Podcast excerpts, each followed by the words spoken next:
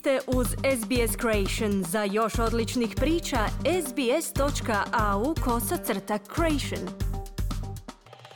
Za SBS na hrvatskom Ana Solomon u današnjem prilogu govorimo o sveučilišnom sporazumu koji se uspostavlja s ciljem pravednijeg i dostupnijeg obrazovanja za veći broj Australaca. Poslušajte o čemu se točno radi. U Fairfieldu, četvrti na jugozapadu Sidneja, polovica stanovništva je rođena u inozemstvu. Odatle potječu i ministar obrazovanja Jason Clare, kao i ministar za klimatske promjene Chris Bowen. This is where Chris and I grew up. Like Chris, I'm a kid from a public school around the corner and damn proud of it. Chris i ja smo odrasli u Fairfieldu, baš poput Krisa i ja sam pohađao državnu školu ovdje i na to sam vrlo ponosan, poručuje ministar Claire. Ne čudi stoga da je ministar odlučio najaviti izvješće odbora za uspostavu sveučilišnog sporazuma na kojemu se radilo godinu dana. Predsjednica izvješća Mary O'Kane kaže da izvješće najavljuje veliki pretres u tom sektoru. It's a blueprint for giving all Australians, as the Minister said, an op- a chance to get to university or to get vocational training. To je nacrt kojim će se dati šansa svim Australcima, kao što je sam ministar kazao, da se upišu na sveučilišta ili pristupe strukovnoj obuci. Ne samo da se ta prilika daje svim Australcima, već posebice onima koji su u nepovoljnom položaju. Upravo je to ključan aspekt izvješća. To je ujedno i nacrt kojim želimo dokazati kako Australija može iskoristiti nevjerojatnu briljantnost i sposobnost u svojim istraživačkim nastojanjima i iskoristiti to za rješavanje ključnih problema, pojašnjava O'Kane. Ministar obrazovanja Jason Clare kaže da želi vidjeti veći broj ljudi iz prigradskih četvrti, udaljenih regija, pripadnika nižeg socioekonomskog statusa, kao i domorodačkih zajednica koji se upisuju na sveučilišta. And so that needs-based funding is about that as well, making sure that they've got all the support they need to succeed. Želim se pobrinuti da više djece iz prigradskih četvrti i regija dobiju priliku uspješno studirati na sveučilištima. Želim da veći broj djece dobije tu priliku. Ovaj sporazum počiva upravo na tim načelima. Ovo uključuje i financiranje temeljeno na potrebama, čime se osigurava da ti ljudi dobiju svu potrebnu potporu kako bi uspješno studirali.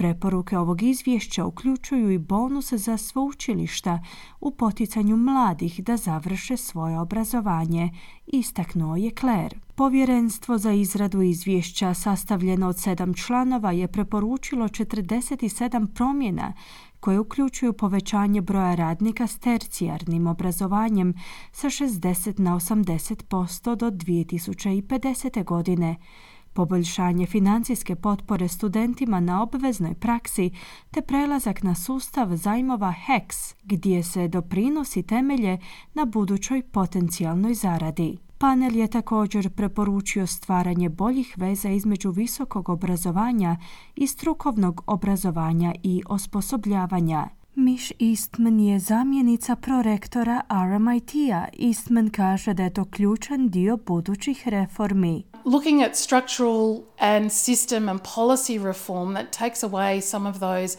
unintended barriers and consequences – ako sagledamo ovu reformu koja uklanja neke od tih nenamjernih prepreka i posljedica, uviđamo da postoji element u tim preporukama koji doista prihvaćamo i radujemo se partnerstvu s vladom kako bismo ih oživjeli, zaključila je Eastman. Predstavnici gospodarskih industrija pozdravljaju poziva u sklopu izvješća za veću povezanost, naglasivši da će to biti ključno za rješavanje problema po pitanju nedostatka stručne radne snage u budućnosti. Megan Lilly iz Australian Industry Group kaže sljedeće. It's an industry aligned agenda and I think that's incredibly important, particularly in terms of developing skills and knowledge um, for the economy of the future. So that, that really needs to happen hand in hand. Radi se o programu usklađenom s potrebama industrije.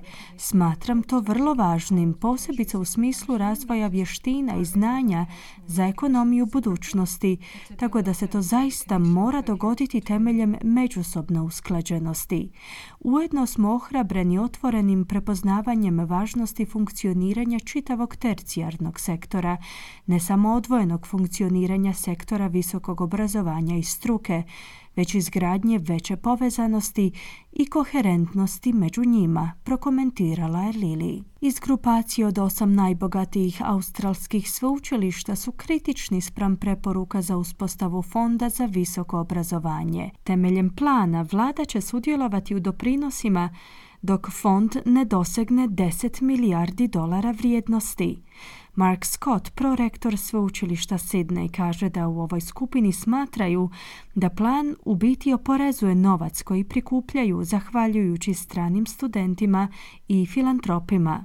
we would have trouble attracting the top quality international students we have now if they knew that they were going to be taxed on their funding. Mislim da bismo se suočili s problemom prilikom privlačenja najboljih stranih studenata kada bi oni postali svjesni činjenice da se njihov novac oporezuje. Isto to smatram i za filantrope, odnosno ljude koji upućuju donacije sveučilištima koji bi također oklijevali u doniranju svojih sredstava kada bi znali da će biti oporezivani, zaključuje Scott. Panel je također pozvao na uspostavu novog australskog povjerenstva za tercijarno obrazovanje koje bi nadgledalo pitanja kao što su zapošljavanje osoblja, određivanje cijena i osiguravanje standarda podučavanja. Iza Nacionalne unije studenata kažu da žele surađivati s vladom po ovom pitanju kako bi uspostavili novi model financiranja koji se bavi povremenim zapošljavanjem s nesigurnošću posla i krađom plaća. U Saveznoj oporbi su također pozdravili izvješće, poručivši da ovaj sektor zaslužuje sigurnost, a ne pusta obećanja. Iz vlade pak kažu da će službeni odgovor stići u roku od nekoliko mjeseci, dok bude razmatrala preporuke. Želite čuti još ovakvih tema? Slušajte nas na Apple Podcast, Google Podcast, Spotify ili gdje god vi nalazite podcaste.